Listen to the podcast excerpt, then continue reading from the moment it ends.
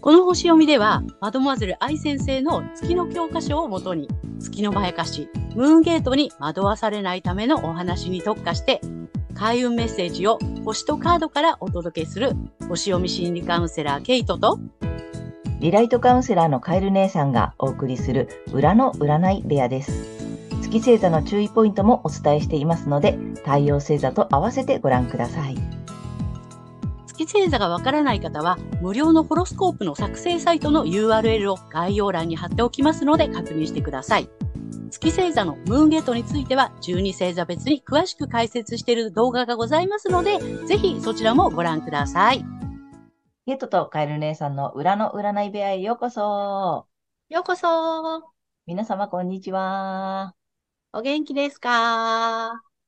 今回は、えー、8月2日、水亀座の満月についてね、えー、星読みとカードリーディングをお送りいたします。まずはね、けいちゃんに、えー、星の動きの解説をお願いします。はい。はい。えー、今回の満月は、えー、水亀座の9度、8ハウスで起こる満月となります。え今回はですね、えっと、まあ、7ハウスっていうところにね、あるんですけども、5度前ルールというのを採用して8ハウスの扱いになってます。5度前ルールっていうのはね、この境界線の手前5度にある天体は次のハウスですよというね、そういうルールがありますのでね、今回8ハウスということでお話をしていきたいと思います。えー、8ハウスはですね、え、税金とか証券、債務、死、相続、損失、社会保障、国際金融などとを表すハウスになっています。そして、え今回のこの度数なんですけども、え本質とか覚醒、目覚めですね、え対極的な視点などをキーワードとしています。そして、え幻想から覚めて対極的に物事を捉えていくという意味の度数ですので、え、私たち国民の意識は、このね、税金だとか社会保障など、えー、ハチハウスの事情における幻想から目覚めていく、そんな流れが来るんじゃないかなという感じがします。はい。そして、えー、また、海王星、冥王星、金星、この3つとも実は逆行中なんですけどね。はい。これが別名、神の指先とも言われる宿命的な配置を前回の満月と同様に形成しています。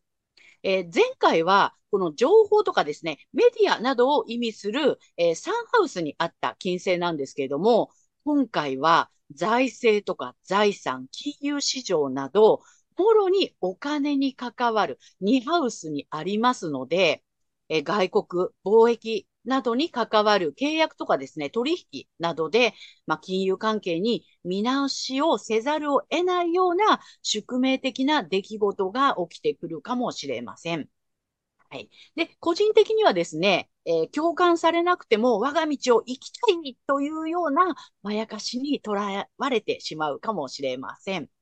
えー、前回の新月で、えー、古い資質もね、アレンジ、結晶化して、えー、自分も共同体も進化するスタートを切って、その後ですね、今回は才能とか収入などの所有のエリアにある太陽に、えー、アイデアや直感に従って生活を改善したり、新しいコンセプトを打ち出していくことなどを促されそうです。はい、私たちは双子座の季節にね、自分の思いだけではなく、人とのコミュニケーションを図ってきて、蟹座の季節で、さらに可能性を育てて、今回も獅子座の季節に入って、新しいコンセプトなど、いよいよこう打ち出していくというフェーズに入ってきました。そして、8月8日には、ライオンズゲートがフルオープンとなります。はい。獅子座の要素がね、ピークに達する時期ですので、自信を持って自分を打ち出していきましょう。まあ、全体的にはね、こんな感じになると思います。はい、ありがとうございます。ありがとうございます。そうだね、もう獅子座の季節っていうことなんだよね。そうなんです。ああ、まあまあずっとね、うん、お話ししてるけどさ、まあお羊座から始まり、徐々に徐々にこうね、育てていって、こう一年のフェーズでね、うん。で、獅子座になったら、これあれだね、だからいよいよ打ち出して、なんていうの、外に出していくとか、そういうことなんだね。そうそうそう、もう自己表現していく、自分はこうなんだ、みたいな、見て見て、みたいなね。ああ、なるほど、なるほど。うん、そんな感じ。うんうんうん。で、うんうん、やっぱり、で、その中で、今回面白いね。あの、この後引き続きあると思うけど、月のまやかし的には、共感されなくても言っちゃいたいみたいなね、なんか、そうなんだよね。また調子づいて、そう、そうって妄想しちゃいそうなんだよね。なるほど、なるほど。じゃあね、ちょっとその辺も詳しくね、え各生徒さんに行きたいと思います。はい。はい。では、今回の満月が魚座さんにとってどんな満月かっていうことでお伝えしていきたいと思います。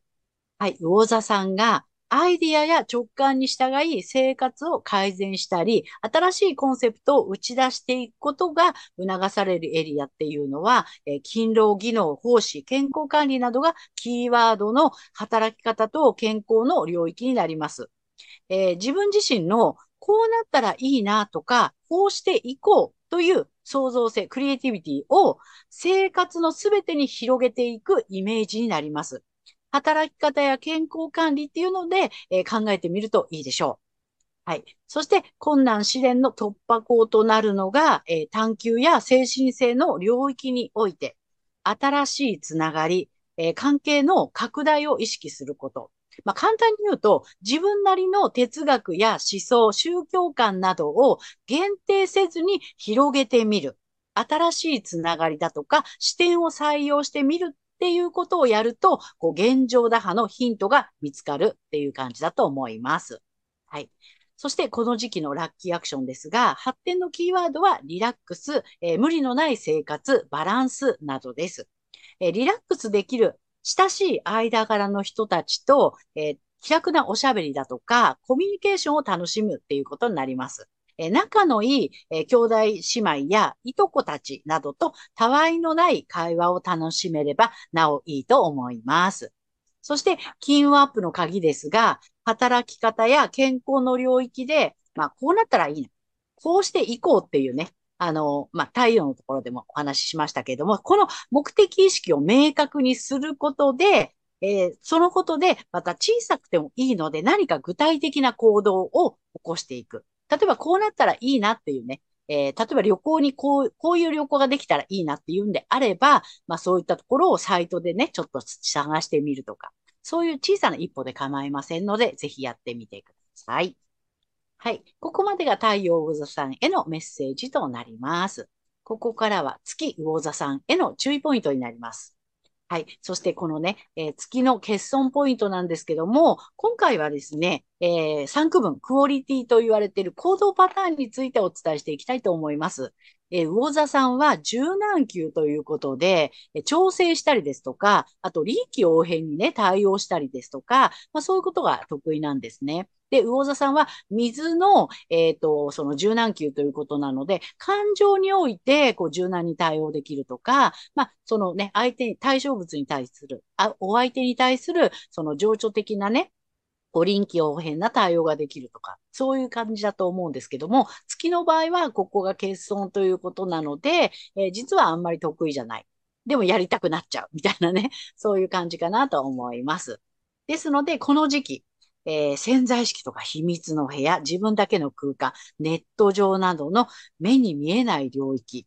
ここね、月夜さん好きだと思うんですよね。で、そこで共感されなくても我が道を行きたいという思いが出てくるかもしれませんが、これが全てを失わせるムーンゲートにつながる月のまやかしなので注意しましょう。えー、意識するのは、ご自身の太陽星座の領域での、えー、生活改善や新しいコンセプトの打ち出しということになります。で、この月のまやかしから抜けるためには、えー、反対星座の太陽乙女座さんの回をぜひ参考にされてみてください。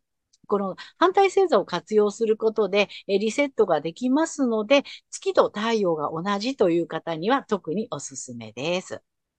はい、星読みは以上となります。ありがとうございます。ありがとうございます。そうだね。月星座が魚座さんはまたこれ好きな領域だね。ね。ね。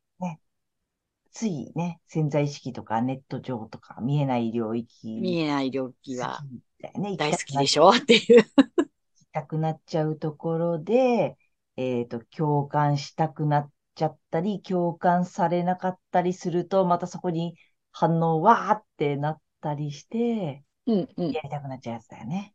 そうです、そうです。で、あの、止められてもやっちゃうとかね、あとうん、つい言っちゃうとかやっちゃう言っちゃうとかね、そうね。あれだよね。そうです。で、あの、ちょっとこの話まだしてないと思うんだけどさ、反対星座が乙女座さんなんだよね。で、うん、そうそうそう。で、そのさ、乙女座さん特有のこう分析とかさ、えーうんとまあ批判的、まあ、悪く言うと批判的っていう言葉がさ、なんていうの、うんそういうところもちょっと使いたくなっちゃうんだよね。使えちゃう。うん側面もある。使えちゃう。持ってるから、反対は。反対持ってるからね。うんだからさついついそれで、あの、クレーム言っちゃったりね。なんか、うん。あの、クレームっていう言い方じゃない。違う違う。そうじゃないのよ。あれなんだよ。正しさを言いたくなるのよね。はい、そうですね。そう。だから、自分は全然さ、悪いこと言ってるとは思ってないし、なんうんか、そういうつもりじゃないけども、なんか出し方がそうなっちゃうんだよね。このあ、そうなの、そうなの。ムーンゲートだからさ。まあ、やっぱりポイントなので、ちょっとぜひそこさ、あの、結構やりがちな場所で、そうなの。相手のためを思ってみたいなねぜひ気をつけていただきたい。そうですね。またちょっとこの話はまた詳しくしたいね。そうね、そうね。うん。ちょっとあの、うん魚座さんの説明の回、またちょっとこの辺に載せておきますが、いただきたいやつです。はいそうですね。はい。お気をつけください。はい。ということで、ここからはカエル姉さんの、えーカードリーディングならぬカードカウンセリングに行きたいと思います。お願いします。ちょっと月始めなので、えーカラーカード、あ、カラー、ラッキーカラー出したいのと、あとさ、まあ、夏なんでね、ちょっといい、なんかカラーを出していきたいと思って、カラーカード用意してます。で、あの、太陽、魚座さんに向けてね、1枚いき、お、来たよ。はい。いきますよ。どどん。また、おおカード来てるよ。今回やっぱ明るい色が多いね。そうだね。やっぱうんり獅子座の季節だね。暖色系よね。うん。まあ、みかんが見えてると思うんですけど、皆さん。ま あまあ、えっとね、タンジェリン？あ、はいはい。うん。で、まあ、まあ、一応日本語ではみかん色ってなってるけど、うん。オレンジ色よね。うん。ね、タンジェリンって、あるよ。なんかね、ある、柑橘系でも。まあるある。うん。タンジェリン。だから、夏だから、多分オレンジ売ってると思うので、あの、うんラッキーフードにもなると思います。うん。オレンジもね、ぜひちょっと身につけていただきたいしね。で、うん意味がね、自主性と楽しさ。ほう。ね。うん。ちょっと楽しんでいっていただきたいなと思うんだよね。うん。ね、なんか新しいつながりとかね、人間関係とかさ、ちょっうんと自主性を持って楽しんでいただけたらと思います。で、2種類目がね、龍神様いきます。えー、魚座さんに。はい。いきます。でだん。お、お、ほんとね。あ、宝の龍で法龍さん。うんうん。おー苦手意識をなくすだって。うんうんうん。なんかちょっとその辺も新しいつながりの拡大とかって言ってた。そうそうね。うん。ちょっとその苦手意識があって今まで手をつけてない分野とかさ、うんこういう人は今まで付き合わなかったなとかさ、こういうコミュニティには入らなかったなとかさ、なんかちょっとその辺もうん広げてみるといいかもしれないね。ね。うんうん自。主性を持って入ればいいわけだからさ、そうだね。うん、自主性を持って楽しんでいく。で、新しい分野にちょっとね、進んでみるっていいと思います。で、え3種類目がまた前前回に引き続き怪しいカードを仕入れております。ダダンえー薬絵というね、あの、お医者様が考えた、見るだけでも効果があるっていうのでね、今回ちょっとじっくり見ていただこうと思って、あの、お薬になるそうなんで、でちょっとこんな四角いカードです。はい、王座さんに向けて1枚ください。あ、だい、だいぶ私慣れてきたよ、これ。四角い。四角いから切りづらいんだけどね。うんうん。1枚いきました。いきます。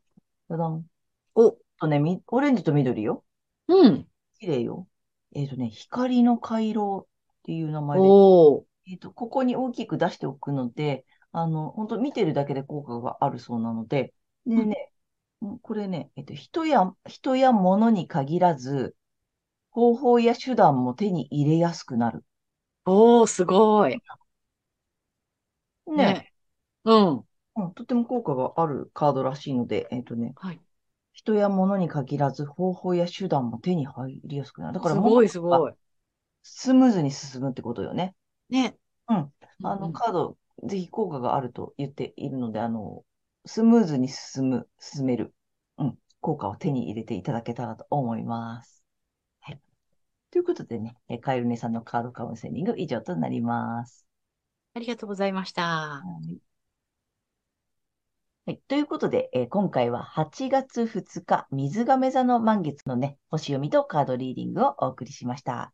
えー、皆さんご自身の、えー、太陽星座の回をご覧いただいていると思うのですが、ぜひね、月星座の方も調べていただいて、その注意ポイントもご覧になってみてください。えー、またね、月のまやかしから抜けるために反対星座もね、紹介しておりますので参考にしてみてください。ということで、けいちゃん、次回の放送は？はい。8月16日、獅子座の新月となります。